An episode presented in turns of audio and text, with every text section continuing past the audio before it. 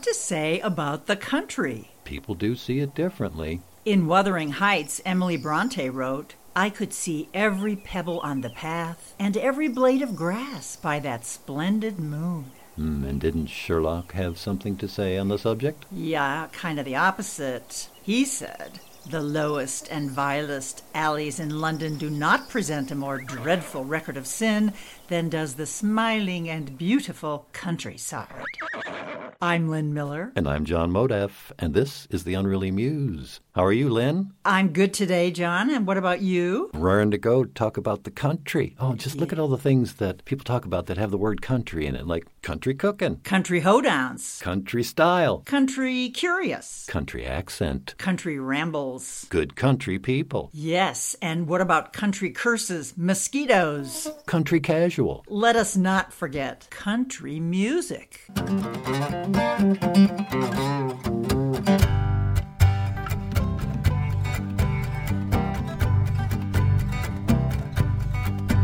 Saturday's a good day. Saturday's a good day.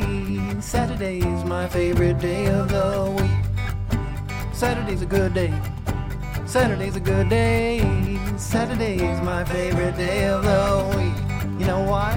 Well, everybody gets the duds out and they roll on into town. Or just sit home by the fire.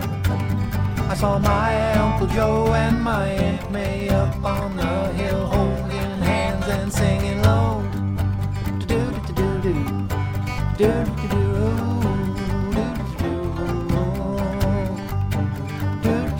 do-do-do-do, do-do-do-do.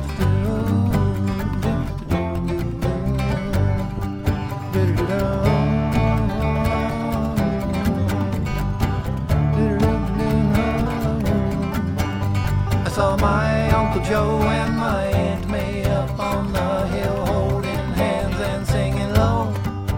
Saturday's a good day. Saturday's a good day. Saturday is our favorite day of the week. Saturday's a good day. Saturday's a great day. Saturday is our favorite day of the week. You know why? Well, everybody gets their duds out and they roll on into town. Try to fulfill their desires. I saw my Uncle Joe and my Aunt May up on the hill holding hands and singing low. Saturday's a good day. Saturday's a great day. Saturday's our favorite day of the favorite day of the favorite day of the week.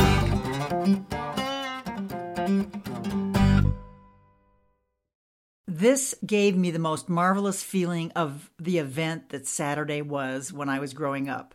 No school, no work days. Everybody just goes into town. And then I loved the way you did Uncle Joe and Aunt May capturing the sensuality of a Saturday, you know, holding hands on the hillside alone. I distinctly remember seeing them walking up the hill. Of course, I was too young to figure anything, but doesn't that look nice? And their real names, though, were Uncle Max and Aunt Kathy, but I just mm. couldn't work that into the tune. You know, it's just not as sonorous. I love the energy of it. Well, Saturday, folks are pent up, or they just want to just fall down. Either way, pent up or falling down, they're enjoying the day. And it's not just in the country that happens, but it may happen in a special way in the country like so many things do.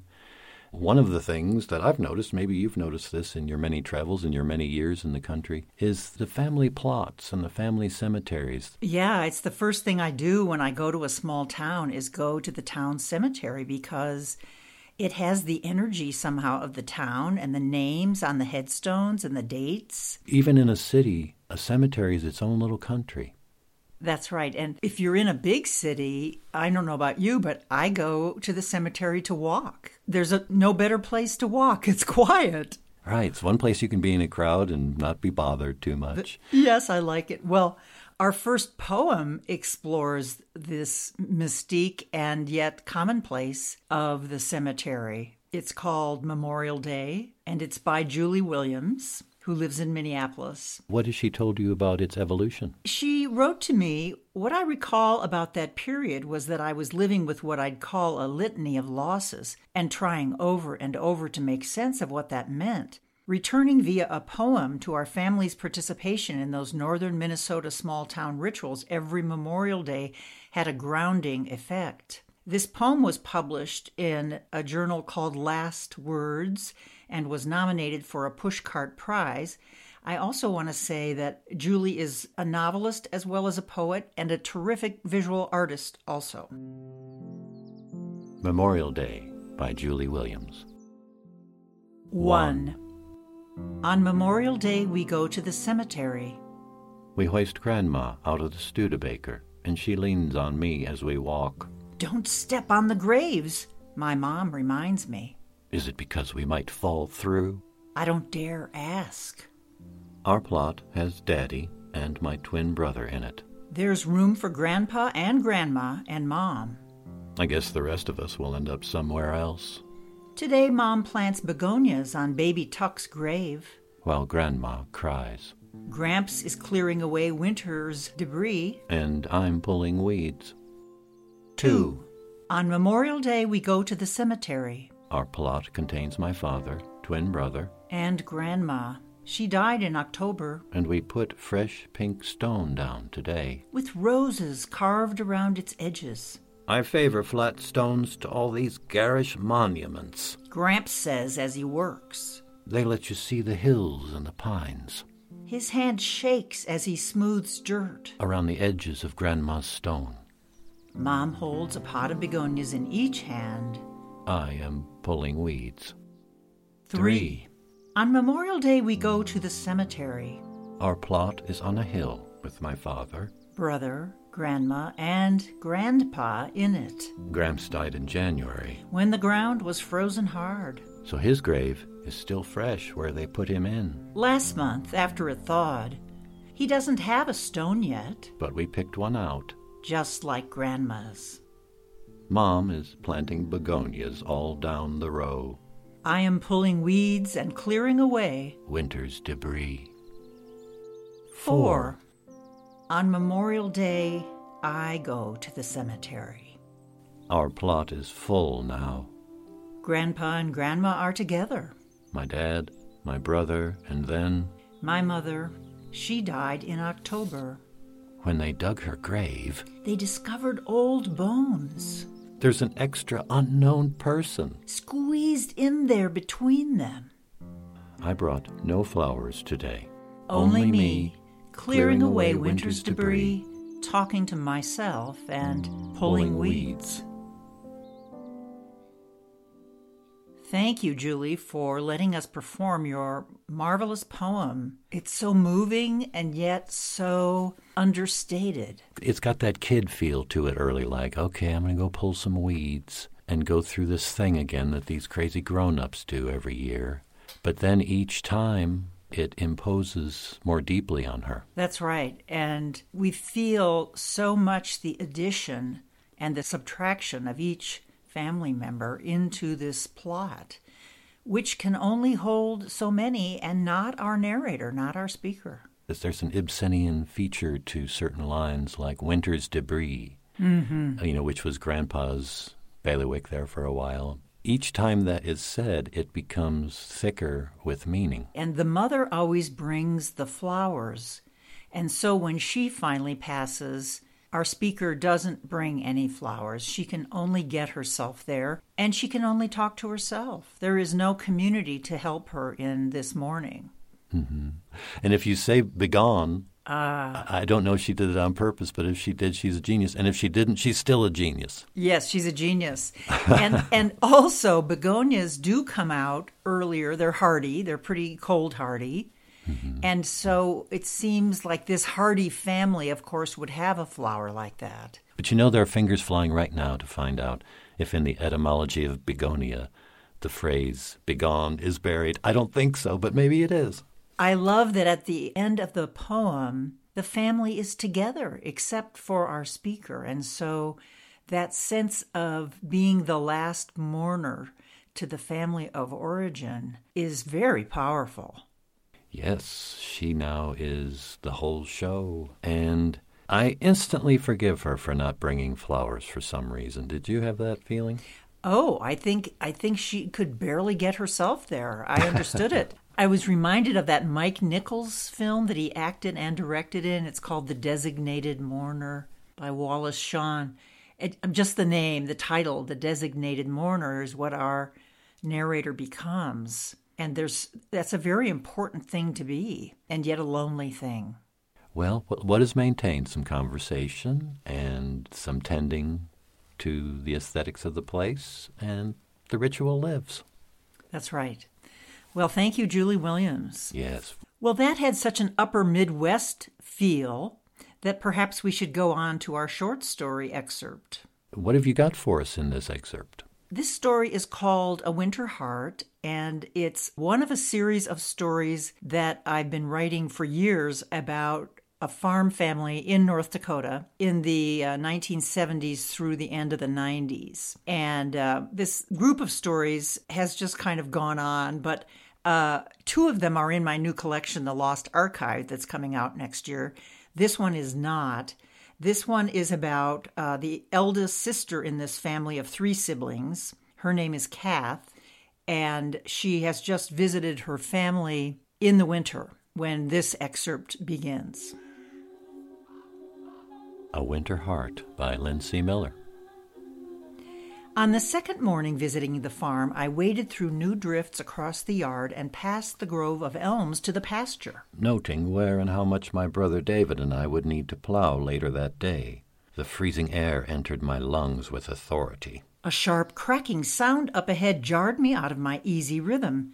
At first I thought it might be a tree limb snapping from the cold or collapsing under the snow's weight. But then I heard it again, and this time I recognized the discharge of a high-powered rifle. I whirled around, seeing nothing but white, gentle hills and snow-shrouded tree branches. Panicked, caught in the open, I hurried into the protection of the woods as quickly as I could. In a few minutes, I came to a bank of snow near a small stand of birch.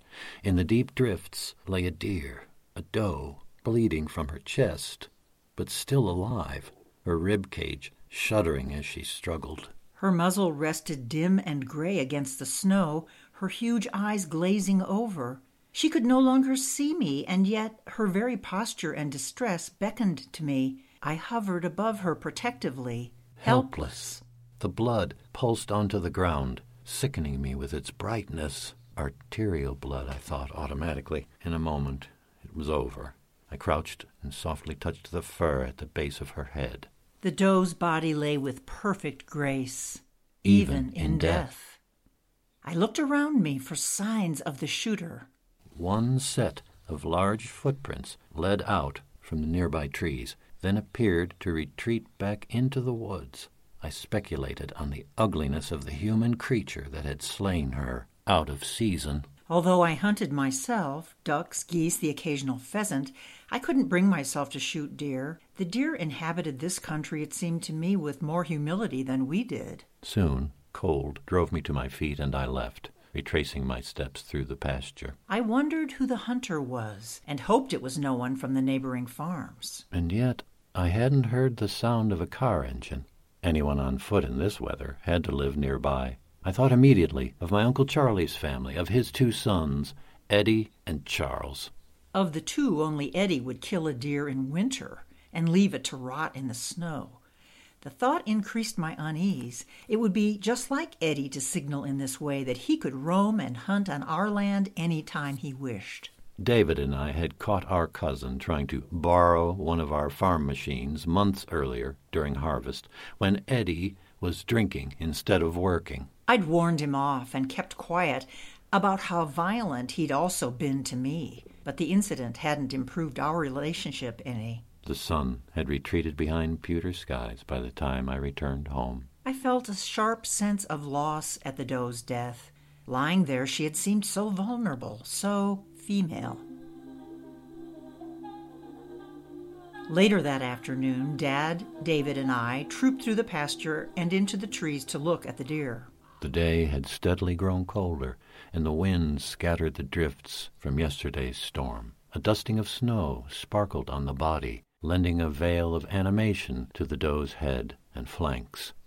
Poaching is bad enough, then to let the meat go to waste. Dad shook his head. He never dressed out anything he hadn't killed himself, certainly not an animal left for hours by an unknown hunter. I guess I should have told you right away. I didn't say that I'd wanted to leave the doe to the earth. to allow the snow to bury her with dignity. She looks like she could have been here for days. David studied the position of the carcass. Both my tracks and the others I'd found were barely legible in the sifting snow. David placed his boot next to one print. His foot looked delicate in comparison to the blocky outline. At thirteen, David was still slender and loose-boned, his body poised on the threshold of change. Whoever it was has a large shoe size, twelve or maybe even thirteen D. Eddie and Charles are both big, I offered. Dad looked surprised.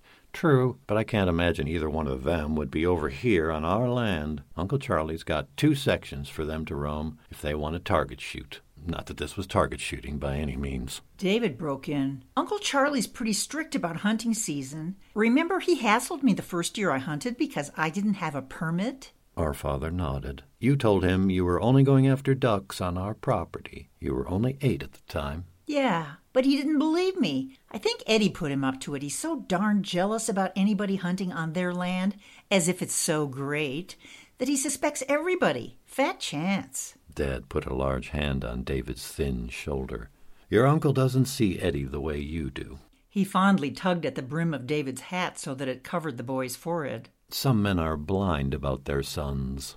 Eddie would shoot anything anytime, I said. We know that. David shot me an uneasy glance, and I didn't say any more. Neither of us had decided how much to tell Dad about Eddie's drunken attack in the summer. Maybe we should look at Charles, I offered. David laughed, sounding very grown up. Charles is too fat and lazy to go off hiking on a cold morning. Plus, Charles is a good hunter.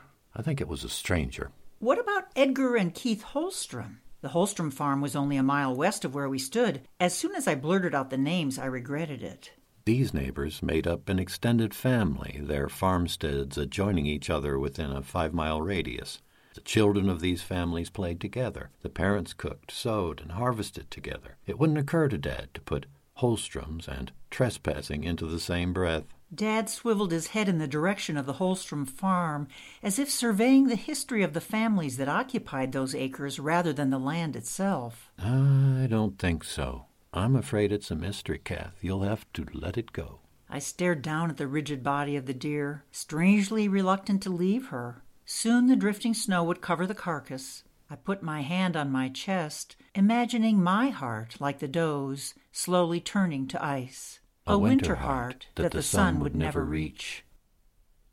In the spring, when the earth began to green around her, the body, in the process of slow decay, would simply vanish into the ground, even though the earth's cycles were inevitable. Her death seemed like a sacrifice, another price that this land, and, and its, its humans, humans exacted from, from the creatures, creatures living upon it. Whoa, this is deep. This isn't just a poaching incident. There's something happening here that tests the ties in the family and in the in the area there. Both David and Kath, they know what Eddie is like. They went through this. In another story, David's Harvest is, is the story of Eddie's escapade where he attacks Kath and she ends up having to hold a gun on him to get him to leave. So the dad doesn't know about that, but it's his brother that is Eddie's father. So it's it's tricky. And then the sort of interdependence of these farm families is another layer. And it's really interesting that his trust, which is so important in the country when there are so few people, folks just have to help each other, that his trust is based on a lack of information. Mm-hmm. The kids know, and in a way the father is naive and yet wise and naive at the same time. Well, and this certainly takes us back to the uh, Sherlock Holmes comment about how the country can be the scene of vile acts. Yes, it's so beautiful, but the human stain can be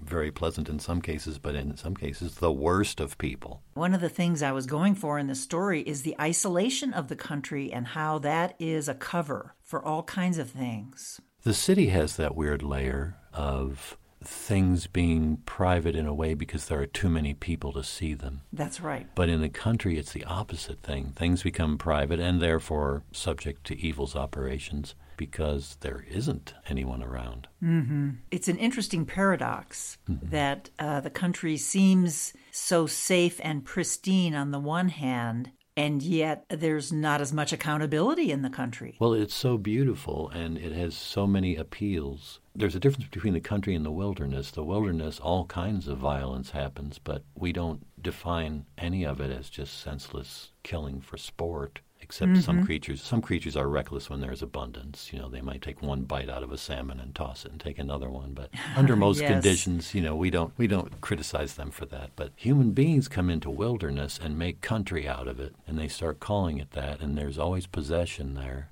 It's their playground, yeah. Mm-hmm. Then they start putting their marks on it uh, technologically and sociologically.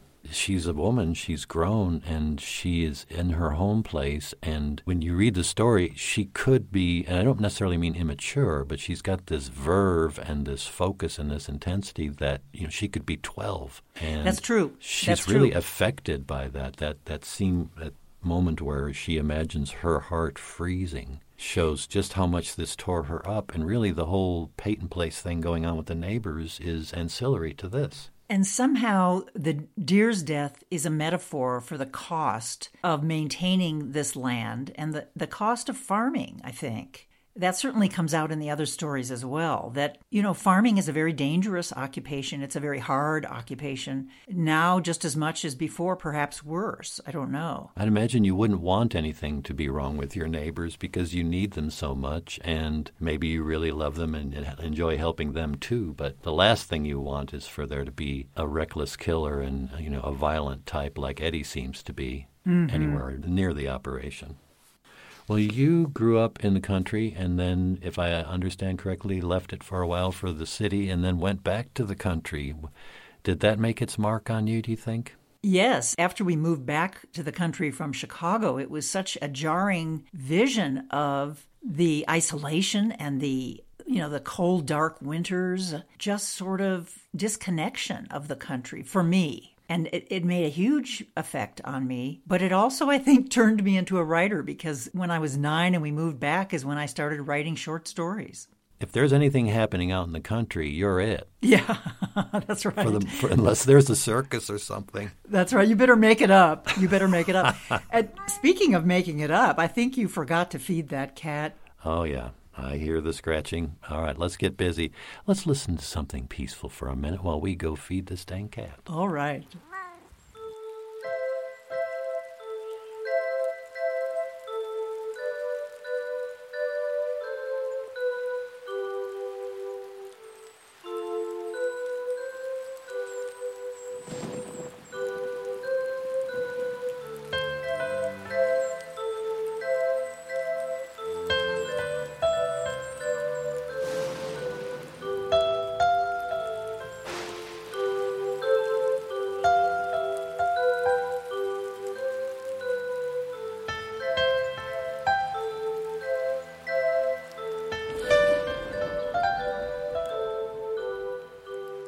Been listening to The Unruly Muse. Yes, you have, and we sure thank you for it. Well, we have a wonderful poem as our second poem called River-Mind by Priscilla Long, who lives in Seattle. She says, I grew up on a dairy farm beside a river, or perhaps I should say in a river, because we kids swam in that river every day all summer long. This was the Chester River, a tributary of Chesapeake Bay. Everything in the poem, the eels, the kingfishers, the barnacles, the snakes, the minnows, the mud, they were all part of the river, and now it seems they are part of me. River-Mind by Priscilla Long. One analyzes a childhood better with reveries than with facts. Bachelard. Childhood's, Childhood's slow river slides, snake-bellied, down its mudbed, to sleep in unknown seas. The river's wet-eyed girl watches jellyfish swish their stinging skirts in brown beams of sun, fish dart and flash like silver happiness. The river slides its brown body down a smooth mind bed to slip itself to sea. I drift in the mind's murmuring, my hand stirring minnows, a branch stroking the muscle ripple of river. A kingfisher hunts the flash of silver knives. At bottom, gorgon eels coil in primal childhood, stubborn as barnacles. the river swills its secret snakes, its bright stones. It, it dreams the wet-eyed girl down to sunless seas.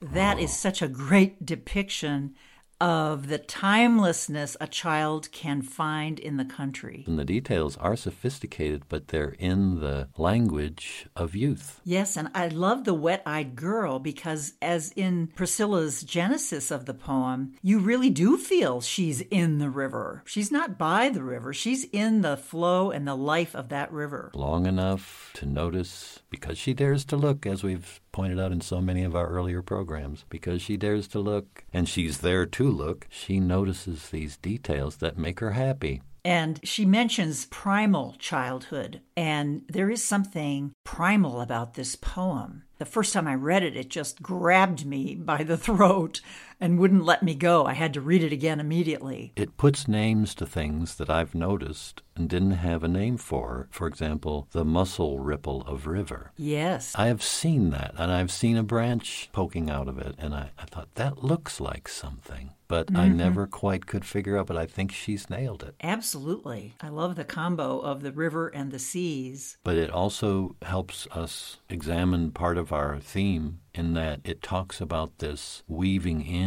or this um, osmotic effect between nature and country and the growing child. Yes, and we mentioned country music early in this program, and this poem is so musical. Both the river and the words, the language, the rippling eels, everything. I wonder if people are different. Of course, individuals are, but having grown up or spent a substantial amount of childhood in the country, as you did and as the, the poet here has done, I wonder if they really are qualitatively different in how they process details and situations and conflicts. Is there a city-country contrast? Well, I think there is. Right now I'm reading a novel, and I notice it's by a New York City writer, and I notice there aren't any details of landscape or even temperature. It's it's all interiors. Mm-hmm. And that's obviously not true of all New York City writers, but it makes sense to me that someone who who's lived in a mega city all their lives, as I believe this person has, what would be the most glaring thing about where she lives? It would be inside buildings, along pavements, mm-hmm. with people, right?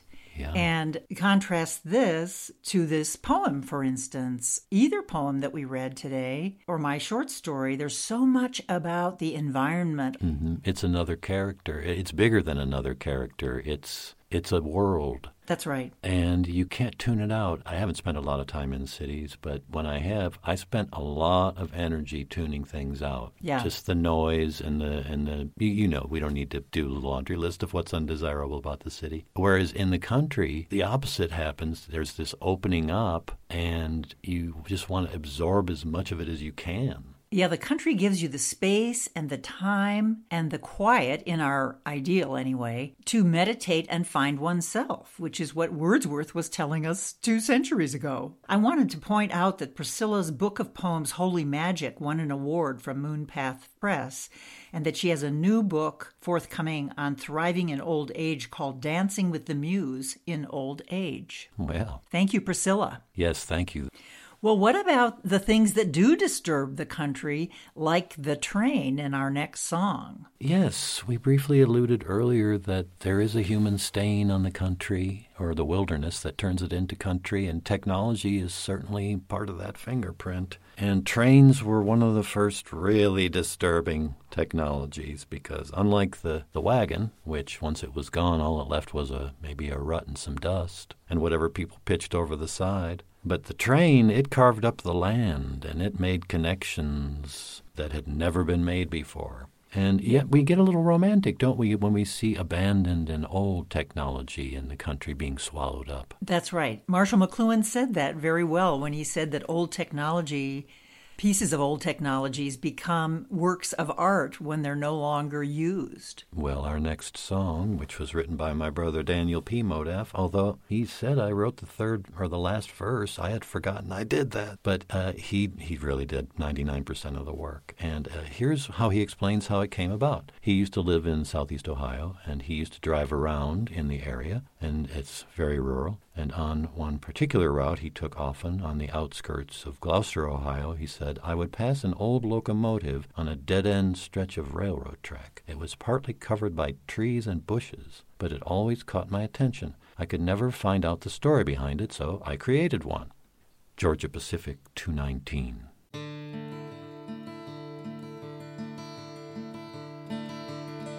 On the south side of town, by the old Dairy Queen, sits Georgia Pacific two nineteen.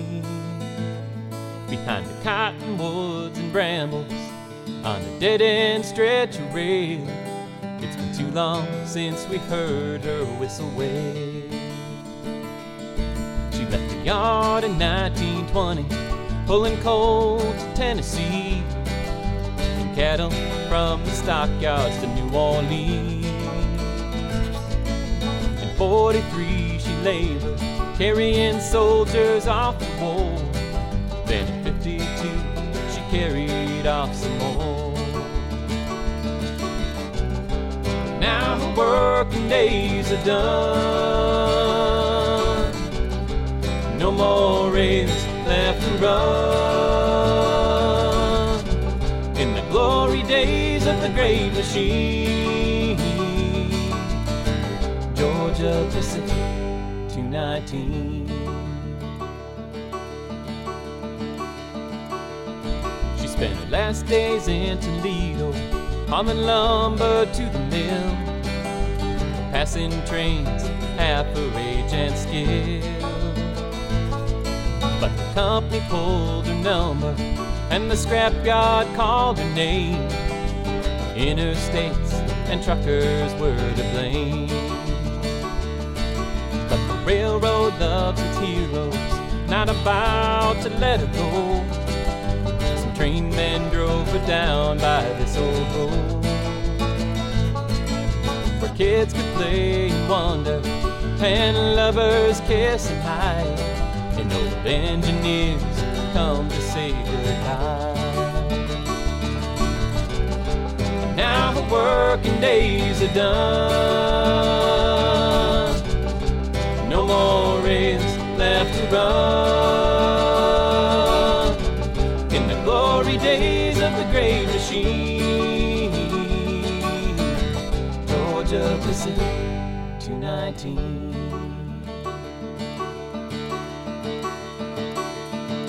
On the south side of town, by the old Dairy Queen, since Georgia Pacific two nineteen.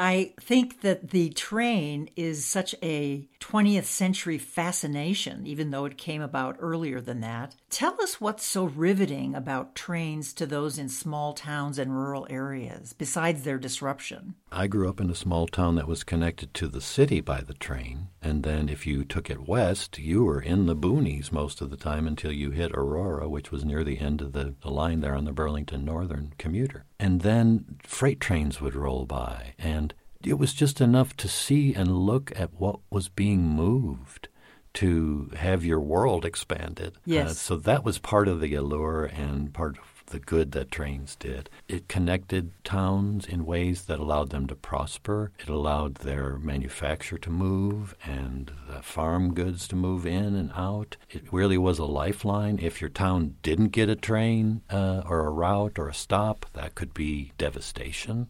Mm-hmm. And so it really was as significant as being connected to the internet is now, I think. It's if you're not on that line, you are missing out on the cutting edge of civilization. I wouldn't say progress necessarily, because a lot of damage was done, but civilization's march was certainly brought about by the train. Well, and I think that image of the young boy or girl standing and staring at the back, at the caboose retreating, that the train represents freedom and the new world to kids, yes, and even non-kids. I mean, if you're stuck somewhere and you see a train go by, you think, oh, I wish I were on that train. There's a romance to the train that I associate both with the city and the country. Trains in the city are remarkable too and very uh, evocative, but a train in the country, hearing that lonesome whistle blow, you know, over miles, there's just not another sound like it. Yeah, and I love the phrase, the glory days of the great machine, that's in the song.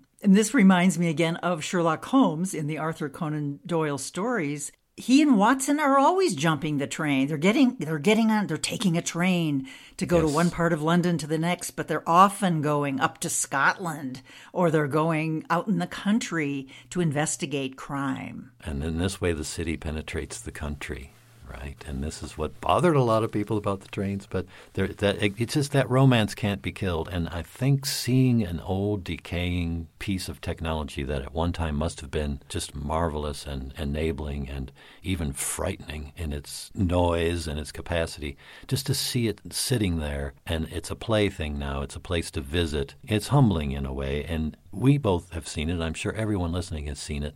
Nature will just swallow up something that human beings make. And that's one of the great forces of the country, that it will reclaim itself. Yes, all the barns being tugged down by gravity and kudzu and who knows what else. That's right.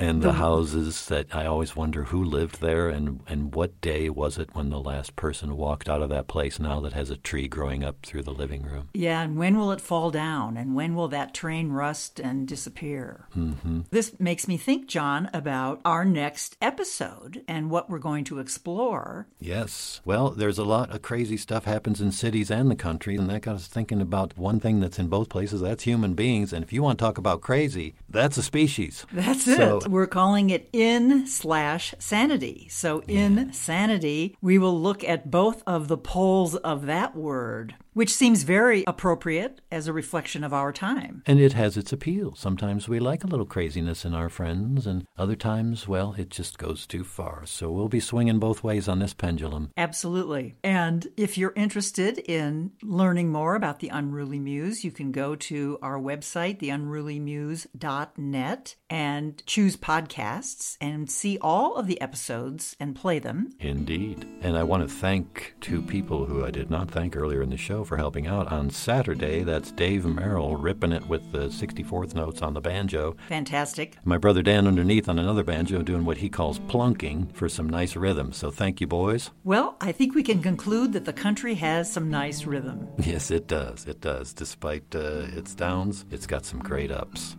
You've been listening to The Unruly Muse. I'm Lynn Miller. And I'm John Modaff.